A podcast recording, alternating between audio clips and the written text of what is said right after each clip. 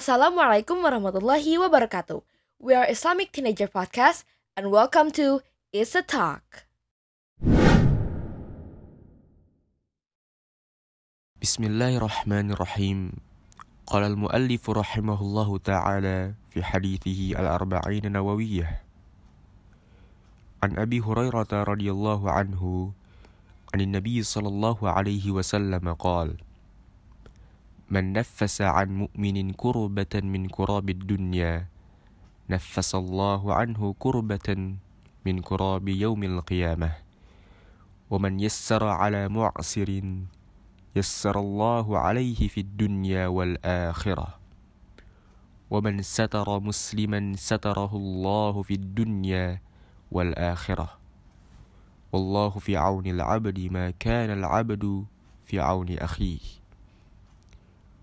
ومن سلك طريقا يلتمس فيه علما سهل الله له به طريقا إلى الجنة.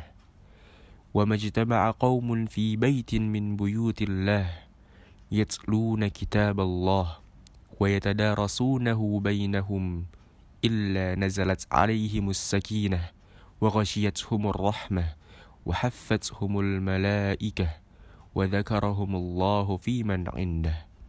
ومن بطأ به عمله لم يسرع به نسبه Rahul Muslim bihadha lafad Dari Abu Hurairah radhiyallahu anhu dari Nabi sallallahu alaihi wasallam bersabda Barang siapa yang menghilangkan kesusahan dari kesusahan-kesusahan dunia orang mukmin maka Allah akan menghilangkan kesusahan dari kesusahan-kesusahan hari kiamat.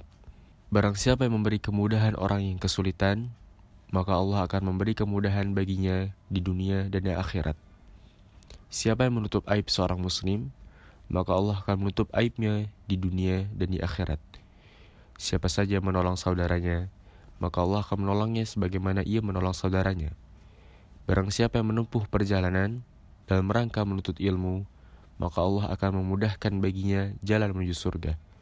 Tidaklah berkumpul sekelompok orang di salah satu rumah Allah untuk membaca kitabullah dan saling mempelajarinya di antara mereka, melainkan akan turun kepada mereka ketenangan, rahmat meliputinya, para malaikat mengelilinginya, dan Allah menyanjung namanya kepada malaikat yang ada di sisinya.